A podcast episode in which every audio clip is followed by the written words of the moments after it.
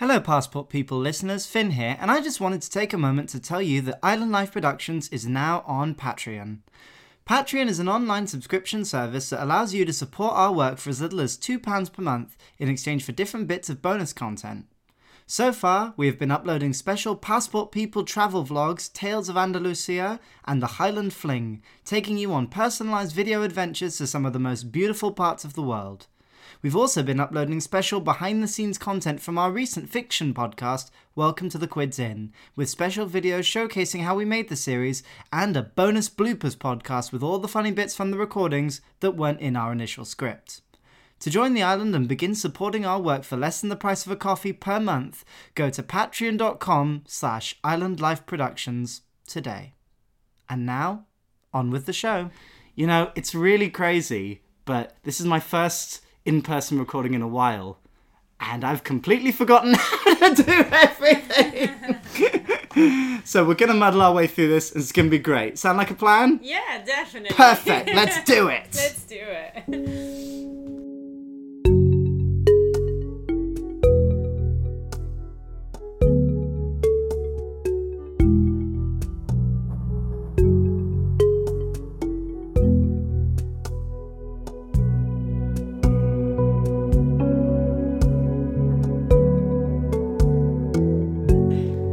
Good tidings we bring to you and your kin. Welcome to the Christmas special of Passport People, the podcast where we talk to people about the places that matter to them. I am your host, Finn, back for the season 5 premiere of Passport People. God, how have we done five of these? And joining me today for this super special episode, it's the wonderful Ida. How are you, Ida? Ho ho ho, people! I'm good. Woohoo! We're getting into the Christmas spirit. Yes. which is good because it's so cold and miserable outside that we need something to get us feeling Christmassy. So thank you, thank you for embracing the brief, Ida. You're welcome. Sorry, I can't really jingle. I don't have any bells with me. Ching ching ching ching. We'll find a way to edit them in later. Ida, tell us about you.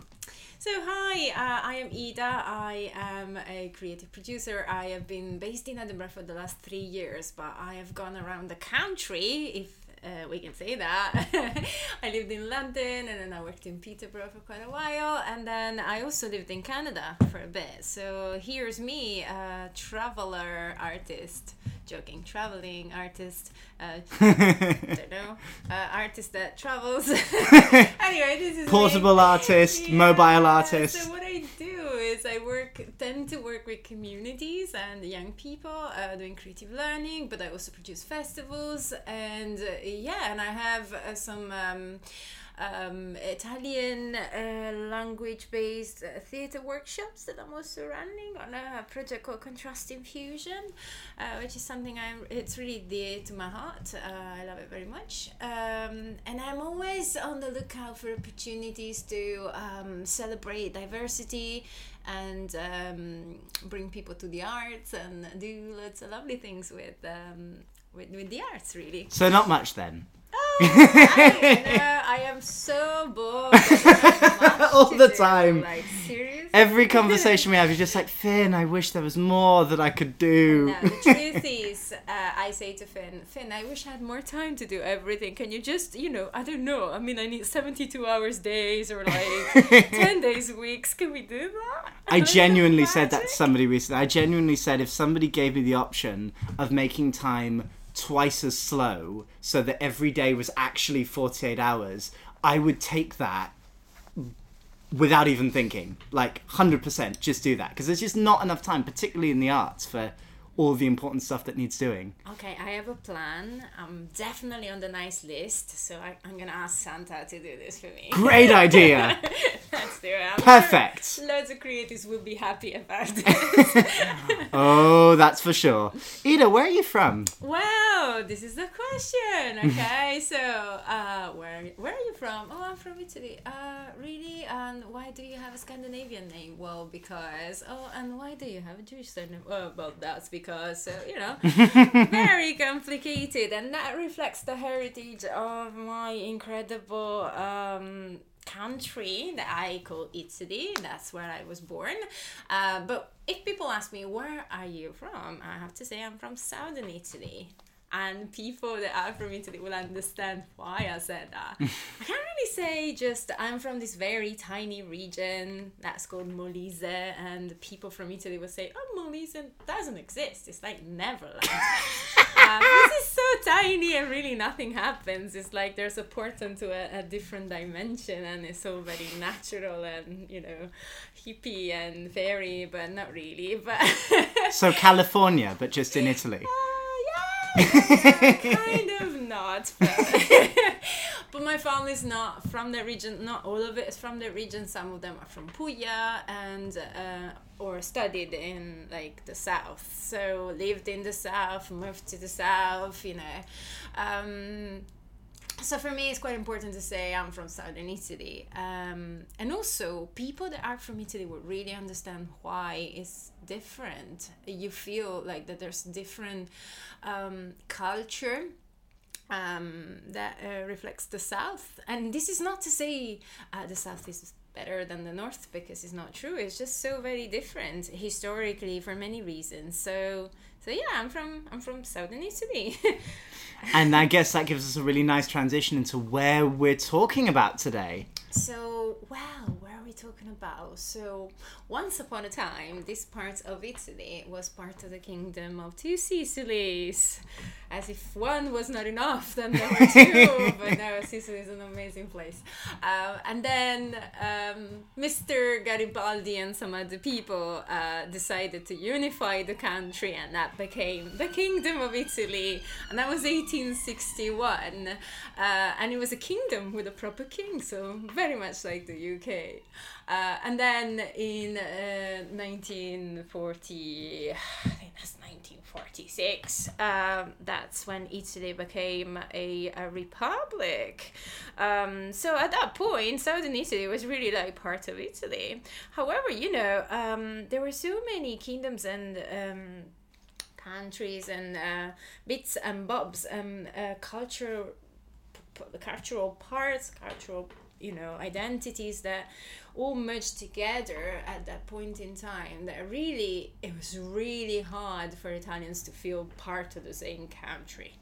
Um, because simply it wasn't it wasn't easy. There were so many differences between the north and the south and then uh, immigration didn't help because loads of people you know were going abroad and saying well i'm italian and then yeah, some of them were from the north, some of them were from the south, and it wasn't easy for them to just merge together. And there's such a huge diversity uh, in southern Italy that is, is kind of like a, a part of the country on its own.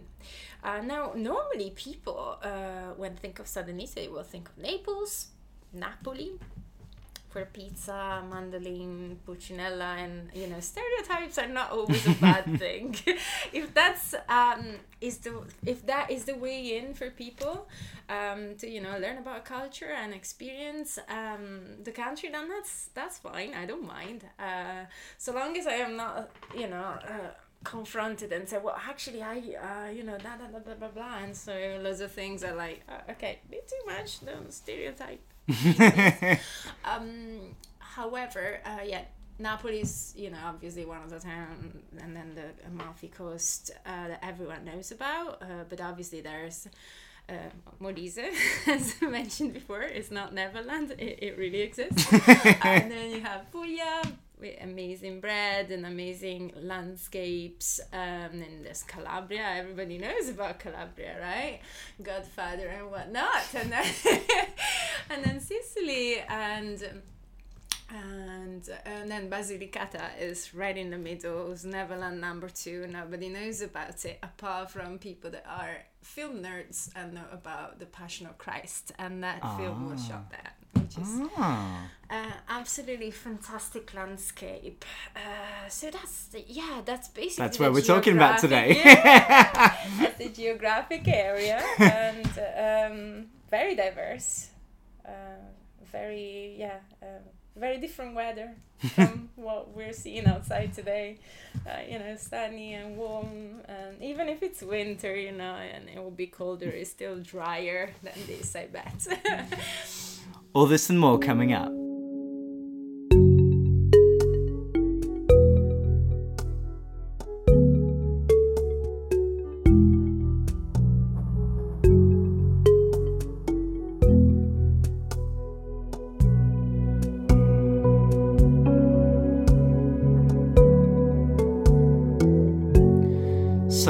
Already in that introduction gone through so many of the interesting parts of what southern Italy is and what we're going to be bringing to this conversation today.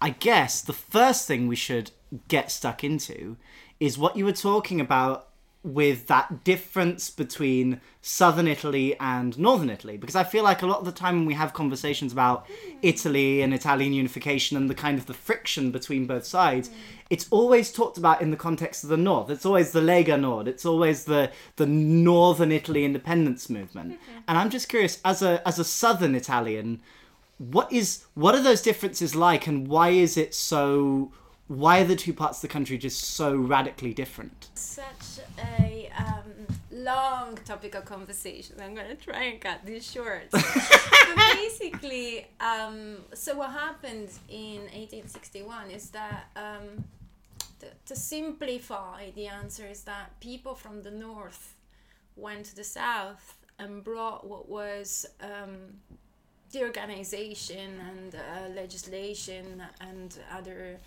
uh, things that belong to the republic back uh, back up north. So um, there was literally a legal system, bureaucracy, and other um, legal um, practices that came from the north. Literally, people from the north moved to the south to represent the power. So there's loads of people in southern Italy, in fact, that uh, have surnames that mean German.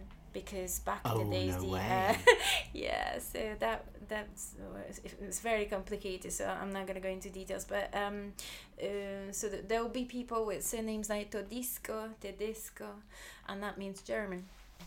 And literally, uh, there's representatives of people from the north moving to the south and bringing the law, which is not the easiest way to actually unify a country because you're basically telling uh, a part of a country that has an incredible, an incredible cultural heritage. Uh, some of the most beautiful um, royal buildings are in Naples, in uh, Calabria, in the south that people in the north don't even know about. Uh, there's such a wealth and beauty artistically. And so imagine a population that has its own identity. uh, literally being told one day, "No, okay, this is this is how we unify the country. We bring you our uh, rules and regulations. You just follow course. Um, obviously, this caused a lot of problems, but generally speaking, um, what happened is that. Um, it was it was like a very hard fit. Lots of people tried to resist, and lots of people have to had to move uh, as a result of you know resisting to the change, um, which obviously caused a lot of other you know uh, issues like the um, the I mean start of criminal movements and. Um, the I mean southern people feeling you know sort of victimized and stuff like that. And also it felt like a proper colonization. It's it's quite it's quite hard. If you ask older people they'll tell you that. I felt like being colonized by people from the north. Um, and not by you know, not by a stretch of imagination, feeling like, oh, these people are wrong or these people are, are you know, awful or anything. But it's literally like we, we've been living and uh, abiding by rules and stuff um, that has been there for a long time. And then you just arrive with your own, you know, um, um, imprint and just want us to do things is it, it was just very difficult and i think it's it's incredible that the kind of feeling um, oppressed, um, that feeling of oppression. It's incredible because that feeling of oppression stays within people's DNA, I think. It, it feels like that. And it feels that sometimes.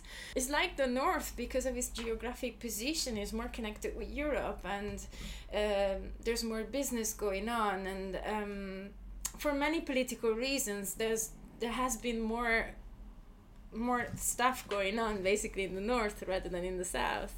Um, and it feels like people do feel poorer do feel different and do feel oppressed sometimes.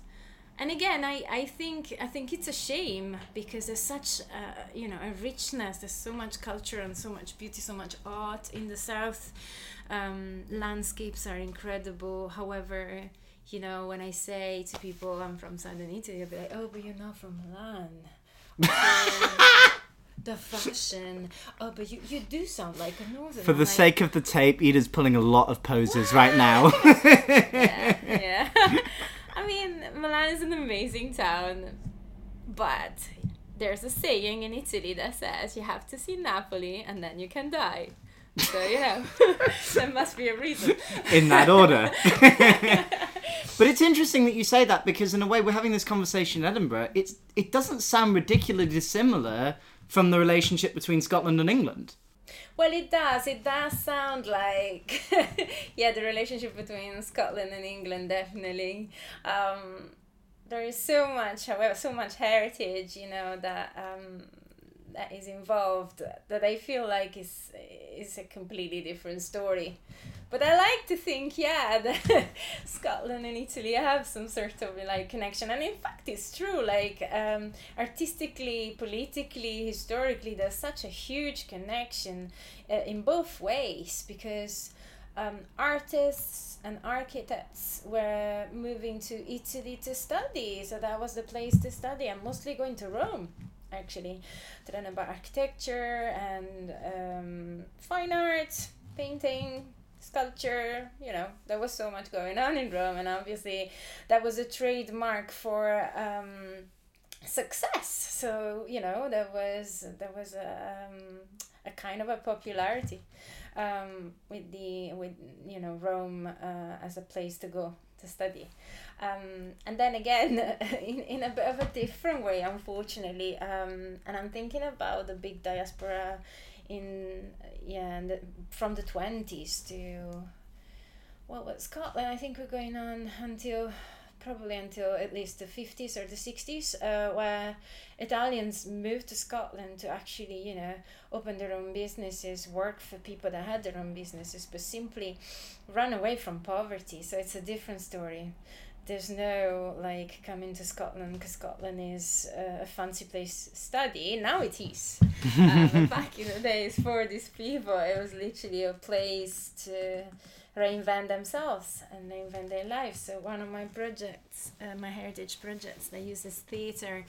Um, to you know to talk about this to, to talk about heritage uh, in fact explores uh, the Italian diaspora to Scotland um, it's been quite nice, you know, connecting with all these people that um, represents Italy to some extent, but they're like second and third generation Italians in Scotland, and if it feels like they're more Italian than me sometimes. it's, it's something I notice uh, within um, second and third generation Italians anywhere in the world is that they have a longing for this uh, image of Italy that they, um, you know, that nostalgia that they um, that they feel because their relatives felt so much love and so much pressure uh, because they had to leave their can- their country in like in a situation that they wouldn't have, you know, wanted to. To, to, to leave um, basically well and that brings me on to quite a an interesting question that kind of feeds off that. Immigration has, has been such a big part of the Italian identity for I've got this written down as the last 200 years, but you could argue it, it goes back even further in terms of how long Italians have been leaving their country in order to, to move on. And I, I guess I'm just curious from your perspective, looking at the fact that a lot of the time that's because of the state of the Italian economy and the employment opportunities that are available. As as an Italian who is currently in Scotland in five degrees centigrade uh, November winter. Do you do you wish this was different? Do you wish that there were more opportunities that meant that people stayed in Italy more, or are you quite proud of that being part of who you are? I feel like it shouldn't be like this. I feel like there should be opportunities for people to stay in their own countries. There should be more investment for young people. I'm not young, however, but you know, for young people to. Um, You're only as young as you feel, Ida. um, for young people to, you know, um, create their own businesses, invest in their own learning and knowledge, and even long, uh, you know, long term However, this has not been possible in Italy, and we're talking about a couple of decades after the unification of the country. Um, and that's simply because within the, the kingdoms that we were talking about, there were opportunities for people to literally work the land of the king um, and literally live and thrive and potentially just pay like a little bit of like um, some some sort of you know um, tax in return. However, these taxes um, just became very hard to cover, and so from yeah from 1880s to um, definitely right um, until the fascism ensued um, people were just living because they literally had no money to survive so the money that they had they invested in you know tickets to to, to emigrate. So it's super sad because then i'm thinking about all these refugees that you know also do the same. Um, to some extent i feel like history is repeating and it's heartbreaking and we should really do something about it. However for as crazy as fascism might sound, um, it invested into um, into into you know creating a real identity um, of what Italy would be.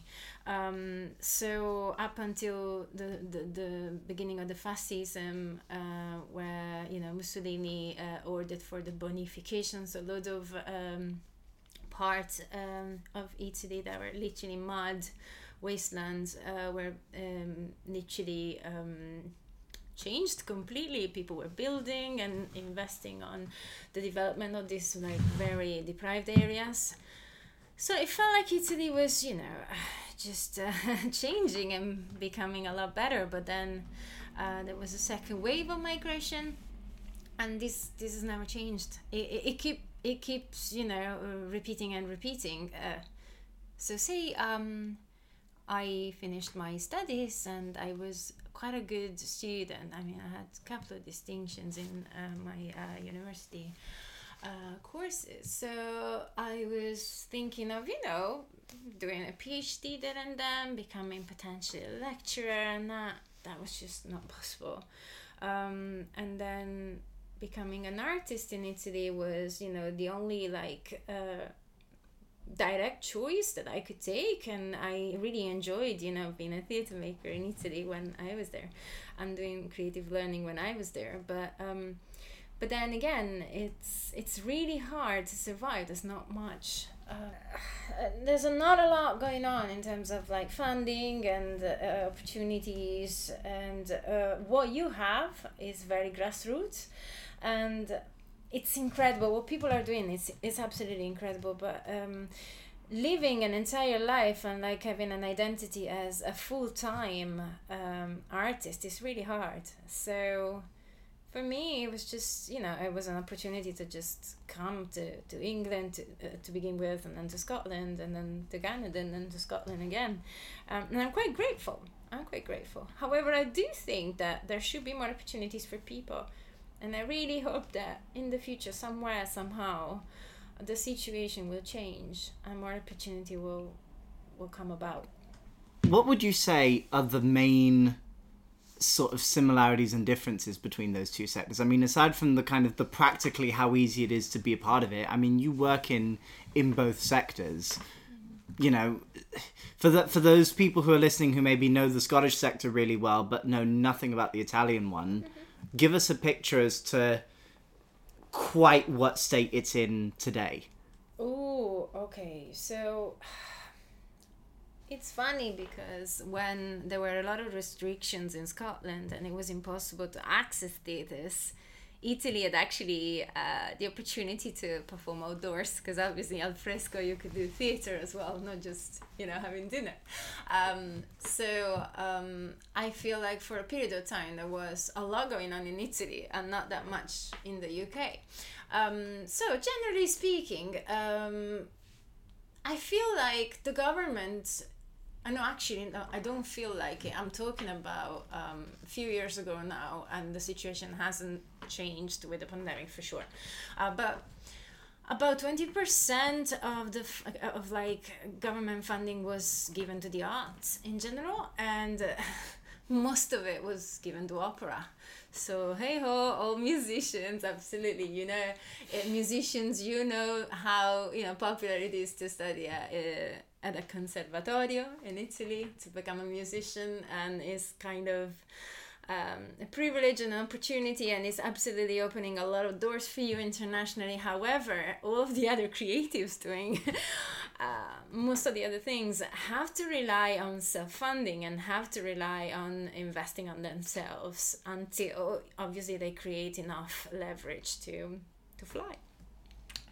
Um, so um, loads of theaters there are quite a few theaters that are like stabili which means you know main they have their own productions. They have like uh, they are RFOs so they get funding from the government to some extent definitely from the region or from the council um, and have a very um, specific program that reflects uh, the demographics of the area they live in uh, and also uh, have most most theaters actually, which is less uh, popular over here, have a creative learning program. So there's quite a lot of um, investment in uh, theater for young audiences, which is something that is you know kind of interesting. Um, and at the same time there's quite a lot of respect for people that start as educators and continue uh, exploring that art form into you know uh, becoming performers or directors of different kind of theaters different kind of theater forms i mean.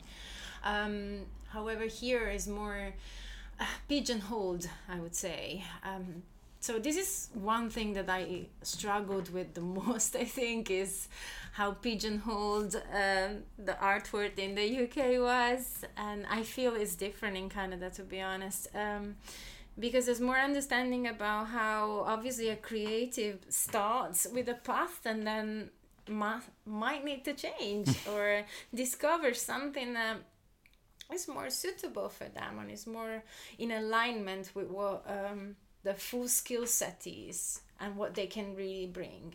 So if a person starts as an actor and then become an educator or become like a creative learning facilitator, you know, it, it's it's totally fine. Um, however, it seems to me sometimes that in the UK people are either or uh, but because I'm both, and saying that I'm a director and a producer and a facilitator. Oh, that just doesn't compute a lot of the time, does it? no, and um, I know I understand that communication-wise, there needs to be a shift of gear, and it's inevitable. But then at the same time, that's exactly you know what empowers me to when i when i get into fundraising what empowers me to write compelling cases for applications because i am the person that facilitates so i know exactly what's going on.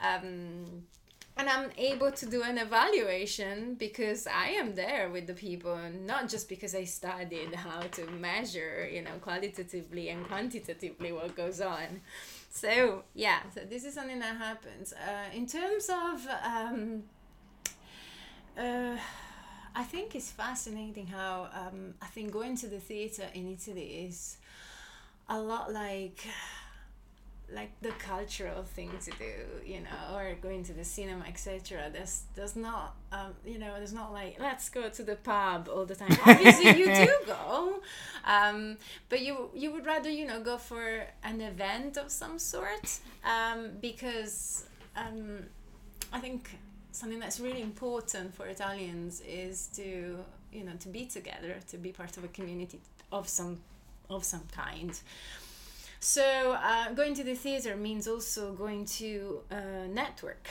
with other creatives and going to uh, you know be part of a group of friends that goes to the theater. So you know get like massive parties of people going to the theater, 10, 12 chairs, like all together, 20, 12 seats. Um, and it's something that I don't see that much in the UK unless say there's a group from a school or I don't know a community of some kind. Um, so that togetherness that brings people together and that need to talk about a show after after having seen the show. Um, yeah, I don't see that happening that much in the UK, which is a bit of a shame. Um, now, I don't know if I want to go into you know the specifics of how I feel like there should be more funding uh, invested into the arts in Italy because I understand that politically the country is, is you know struggling quite a lot especially right now. Uh, but I do feel that you know there is there is a passion um, and a willingness to do things no matter what um, that is that, it, that it's beautiful. And I feel that energy that raw energy of like I want to perform. Maybe it's very difficult. Maybe I also have to be a shopkeeper. Maybe I also have to juggle tons of things, but I really want to do that. And that that that courage, that that determination is something that I really like and I really miss sometimes.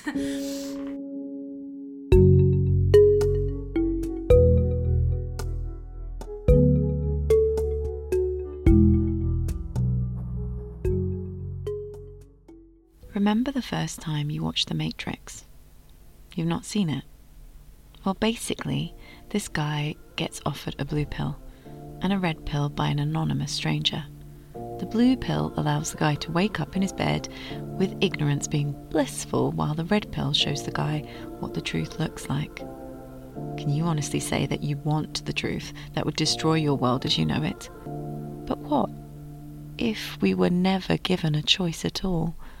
What if one day the contents of the red pill was dispensed en masse into the water supply, and everyone woke up one day only to be blinded by the sunlight blazing through every window on earth?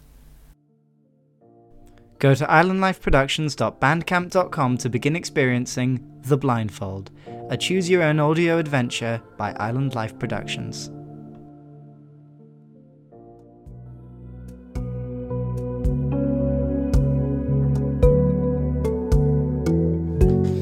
Right, we need to address the Godfather shaped elephant in the room. um, because there is a stereotype, particularly in the south of Italy, that exists that the mafia basically running everything, and you get these stories out of Naples and out of Sicily and out of other parts of the region. How accurate is that versus how much is it the type of thing that is kind of exaggerated for films? let's put it this way. We have talked about different forms of government okay um, being in place when the when Italy became a kingdom. Um, so imagine you know people being ruled by whatever you know I don't know earl or duke or whatever and then somebody else comes and they are part of the the republic uh, sorry part of the um, part, part of the new kingdom and they're bringing their own rules and regulations bureaucracy that you need to to follow. And then there's the church uh, that we haven't talked about for many reasons uh, but also has quite a, an interesting power over people's decision and people's way of being. So obviously there's like the state the church and as a third power now that third power is like private organization, and sometimes, sadly, uh, in some occasions, that private organization was more effective uh, to, to, to solve problems, you know, than actually resorting to the long bureaucracy coming from the north and you know. Um, so at some point i think well, it's really sad, but it's true, is that people were just going for the easiest solution and sometimes just, you know, asking for support um, from people that had power. How do they have power?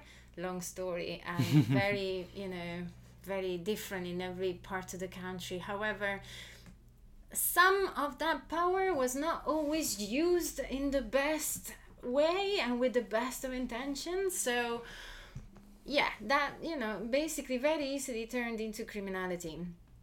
And obviously, criminality um, sprouts, criminality migrates with people. When people migrate, um, criminality migrates with them in their pockets or in their bags. I don't know.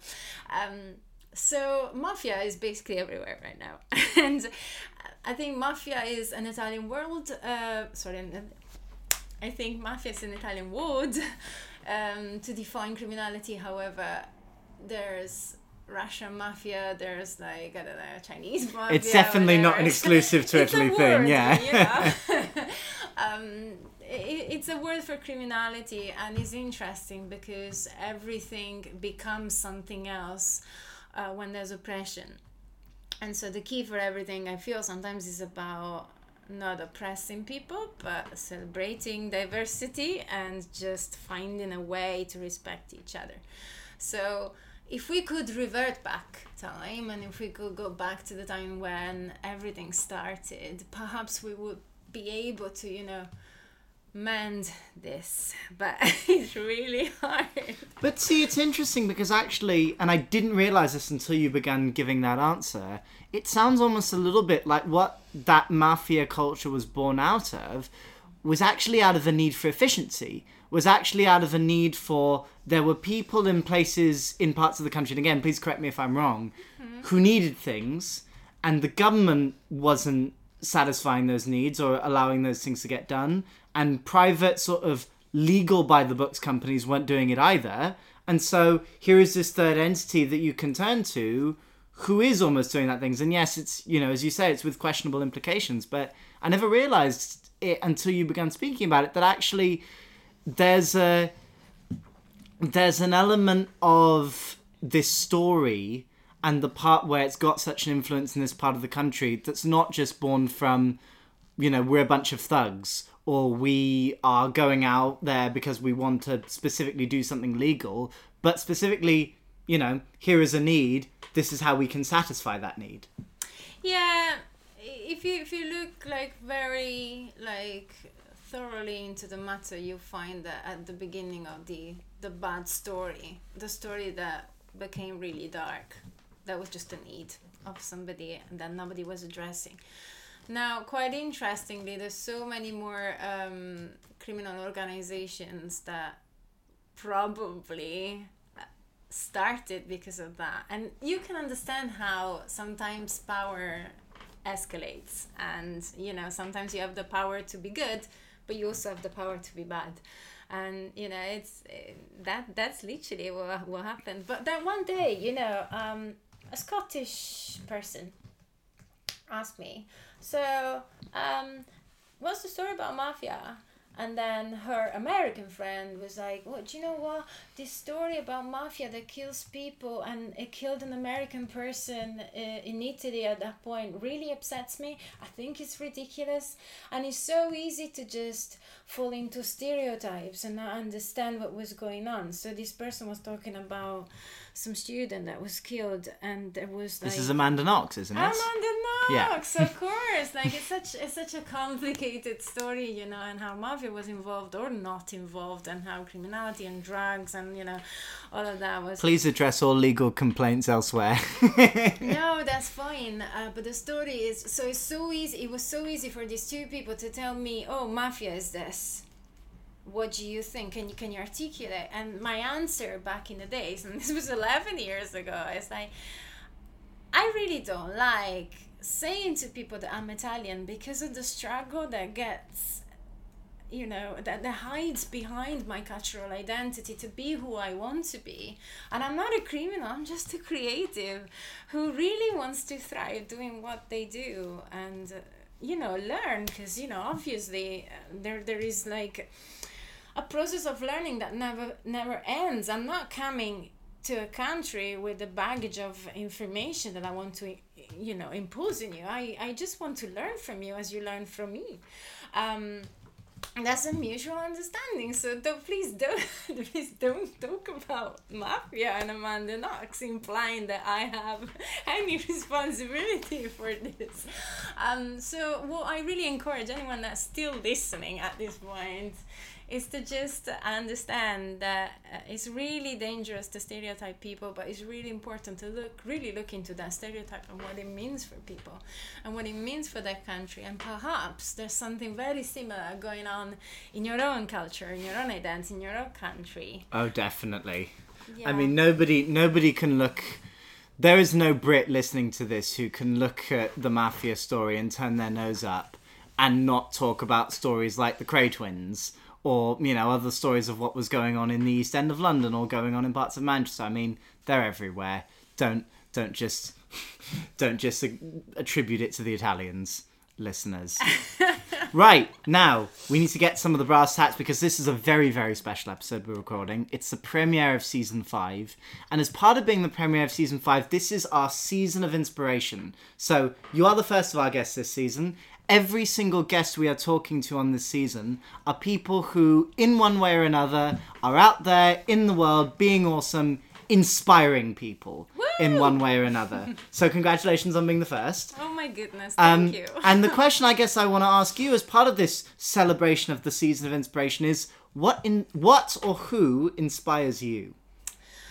Ooh, I am inspired by my ancestors and how strong they were. And, and by ancestors, I just genuinely, in this specific context, mean my parents, grandparents, great grandparents, and how strong and resilient they were, all the things they went through, um, the moving around here and there in the country, within the country, without the country, outside the country, um, the fighting and all the things they had to go through and um, endure because of who they were and who they wanted to be.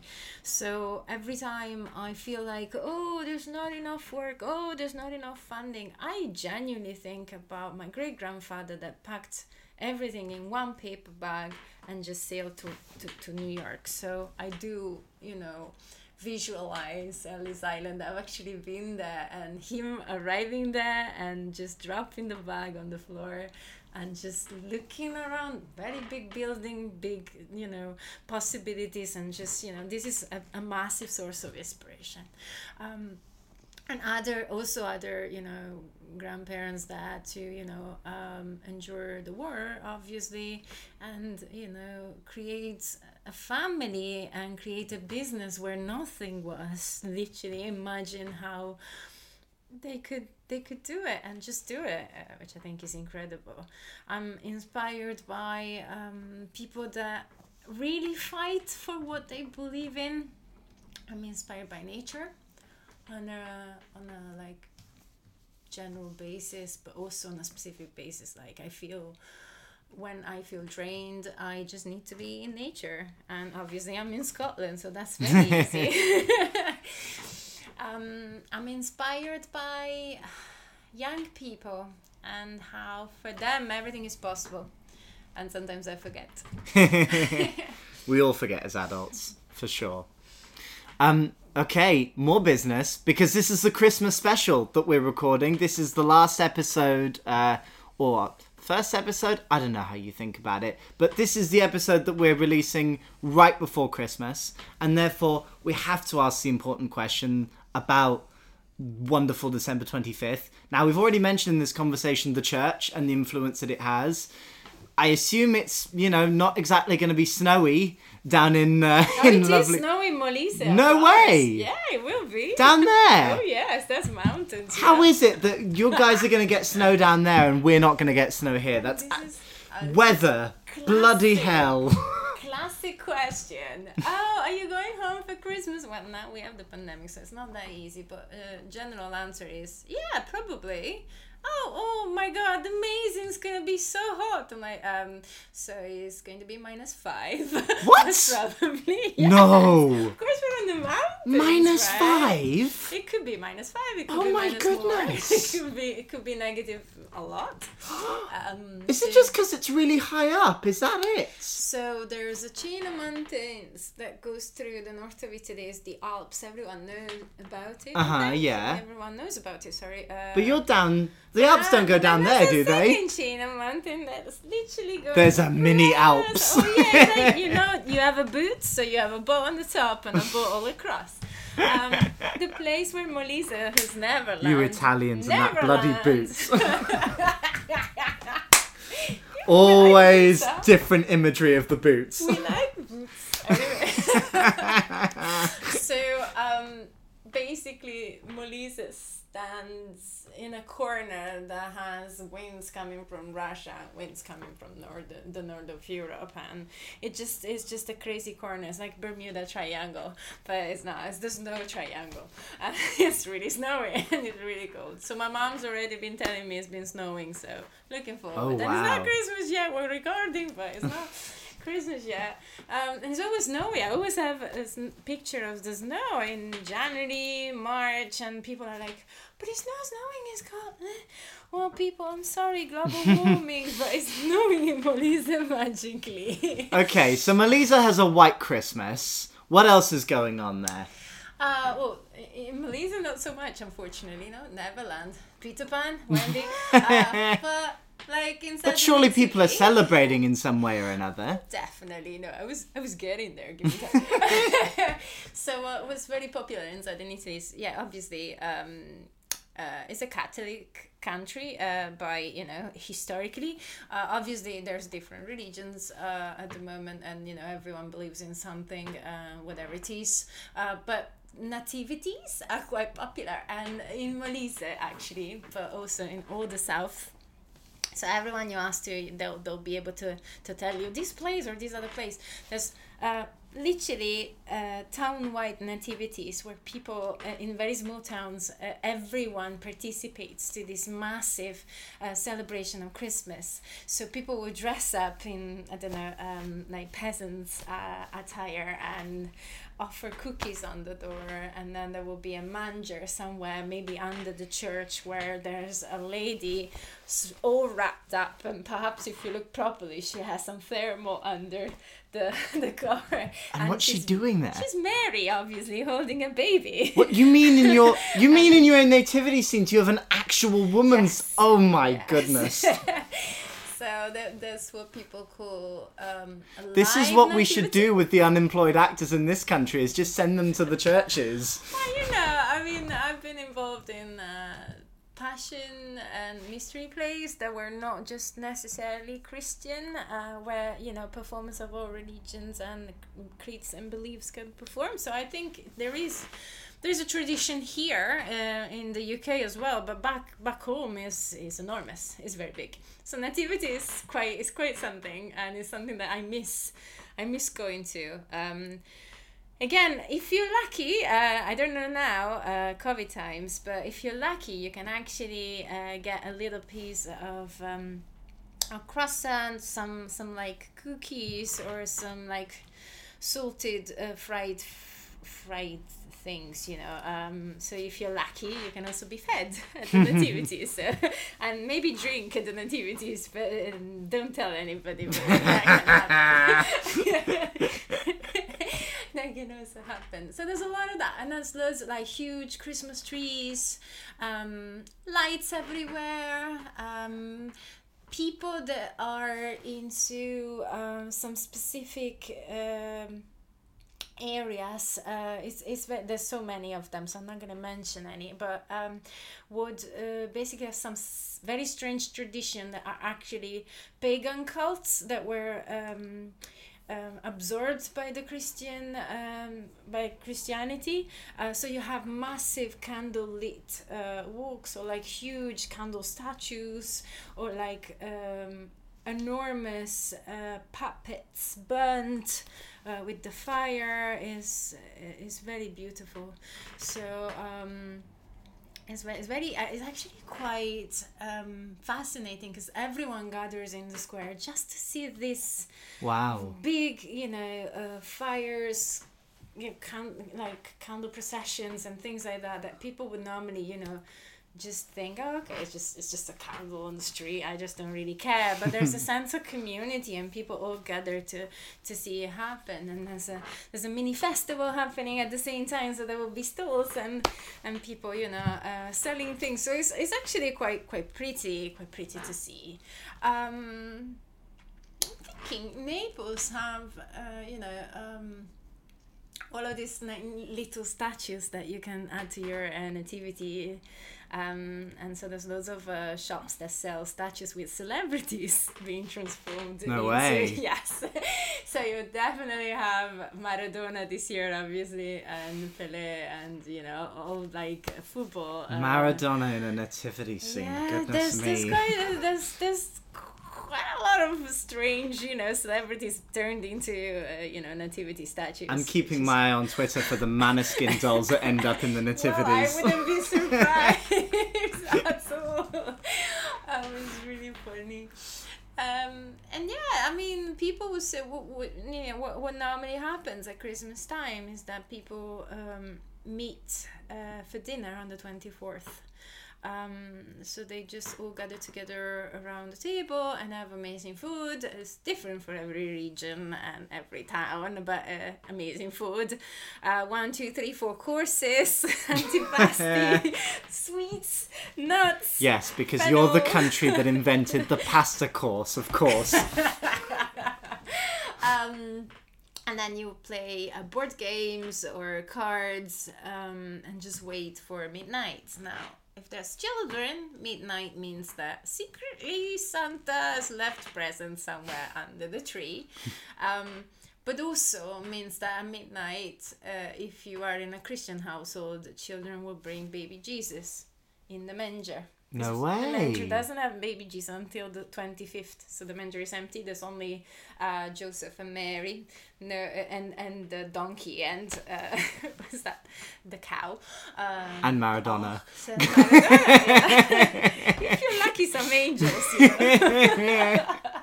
uh, but baby Jesus must be brought into the manger by the youngest child or the youngest person in the house. You know, sometimes it's, a, it's an 18 years old, but it's okay. So that happens. Um, and then at midnight, there's a cheer with Prosecco because o spumante. So it's a little bit like New Year's, actually. Yeah, yeah, and then New Year, you, you sort of do the same thing. uh, alas, uh, you also, you know, club. Normally people go clubbing or gather together. On to. Christmas? No, oh, no, no, no, New Year's. New Year's. New Year's. I was like, Christmas Uh, clubbing. Goodness no, me. Christmas clubbing, no. it's a bit much. is for the family. So um, there's another saying that says Christmas must be spent with the family, and Easter you can spend it home with whomever you want. And New Year's Day is in the club. This in the club. Like, m- m- most of the time, or in the square, you know, uh, doing the countdown until midnight comes, and then you just, you know, open your, you know, prosecco and just have a good time with people, or simply kiss if you have, you know, somebody That's- to kiss, if hug your if you have somebody to hug, you know. That's the thing. What's coming next for Southern Italy? We've talked a lot about what the situation's like at the moment in terms of uh, the economy, the cultural differences, um, in terms of quite what's happening now, but what's coming next? What's coming next? Please ask a psychic. I have no idea, but I have a dream. Sounds a bit. well, anyway, I have a dream that there's uh, there's a curse uh, that has been, you know, obviously um, uh, affecting Italy for a very long time, and especially the south. And that one day, a Christmas Day, magically something happens. A fairy from the highlands flies all the way down to Italy and just recites these um, these magic words, and everything changes. Uh, but changes. um for the best, whatever the best is. Uh, because at the moment, I think people have been feeling in limbo. Um, I don't think it's just Southern Italy. I think COVID and everything has actually been um, exacerbating the situation, but um, people have been feeling in limbo for quite some time. And I think if we all focus and, Im- and really imagine this fairy flying around the entire world one fairy two fairies a family of fairies i don't know if you don't like fairies then i could be a wizard or whatever fun floats your Could boat. just be a whole load of Maradona statues. yeah why not I mean, just give him a wand and it'll be fine and i really hope that things will change you know dramatically but because it's it's time to change and it's time to change uh, for the best And lastly, for people who do come and make the visit, COVID restrictions allowing, um, what is what is the thing that people need to do when they're in Naples or Sicily or any other part of beautiful southern Italy that's like the experience?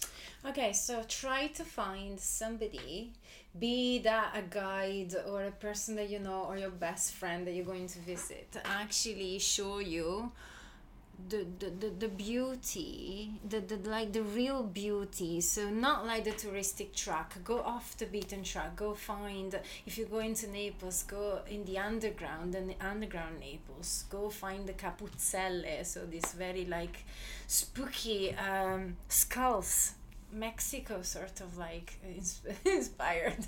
no, but it's really true. Um, go find the esoteric. Go find that connection between the land, the art, people, and just just enjoy it. Simply enjoy it for being there because there's no guarantee that uh, you know things um, will change and you know something will you know not be there anymore. Uh, things will change dramatically. So just stay in the moment and try to really explore what's around. Have loads of pizza if you can. Not just pizza though. Like there's so many good restaurants and How like, have we gotten to over 50 minutes in and now is our first mention of pizza? Pizza is always the reason. Anyway, good food, good people, good vibes. Really explore, um, explore the, the, the land uh, because there's so much going on that you if you if you stay in the beaten track and I have to see the Colosseum and I have to see uh, Fontana di Trevi, you, you don't you don't see the real Rome if you go to Rome, you know. And then if you go to Naples, you know, make sure you you go see uh, the Royal Palace. It is absolutely beautiful. It's amazing. And go find the trees. There's some like incredible trees uh, in the garden. You'll be absolutely shocked. They're amazing. There you go. Well, Ida, that brings us to the end of our podcast. Before we all disappear, you have loads going on, as you kind of mentioned at the beginning. Do you want to take this opportunity to plug the wonderful work that you do in various different guises? Oh, oh my goodness. Uh, right, so I mean, uh, there's so much going on at the moment in my life, and all like contracts that might potentially end in December. So maybe this. So is if you're listening to this, please hire Ida. yes, please. Um, but yeah, um, we're starting again the workshop uh, very soon. The workshop, the Italian workshop, Italian theatre workshops. Um, we're also trying to expand um, and create two different groups and start to work with children as well. So please. and the name um, of the organization is the is. project is called Contrast Infusion Lab, but you find us on Facebook. However, uh, there's a website called Moving Dreamers Theatre Company. That is the name of my company that you can also look up for community um, uh, theatre events and opportunities.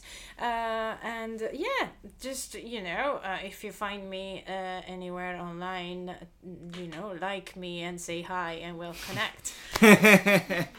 Sounds like a plan, and there will be links in the description for all of you who are uh, looking to find those nice and easy. And now for us. Welcome back! This has been the first episode in a while. We've missed you very much, and we've been doing a whole load of stuff here on Planet Island Life Productions. Um, the main thing to tell you about is that uh, just decided today, January 10th, will be the uh, the date of our second uh, archipelago session, which is our informal online networking space for emerging and early career artists. That's happening online, 6 to 8 pm UK time. If you're interested in coming along to that, just email finn at islandlifeproductions.com and you will find it. Uh, similarly, go to the website. You'll find all of the various bits and pieces that you may have missed if this is the first time you're connecting with us since May. We've got some cool new professional services out that you might want to go and see. Uh, we've put together a project called Welcome Back that works with uh, dancers and filmmakers in Edinburgh, Leeds, London, and Bristol that has created four really beautiful, lovely videos. And yeah, there's all kinds of stuff that I'm sure you'll go and you'll find and uh, you'll have a lovely time with. Um, but for now, we all need to go and enjoy our lovely uh, Christmassy holiday food and vibes and experiences. Uh, so from Ida and I, it's a very Merry Christmas, a very Happy New Year, and goodbye. Bye. You've been listening to Passport People. The music was by Harry Bongo, and the cover art was by Maya Pyrrhus. Learn more about us by visiting our Island Life Productions Facebook page, visiting our Patreon at patreon.com slash islandlifeproductions, or by visiting our website at islandlifeproductions.com.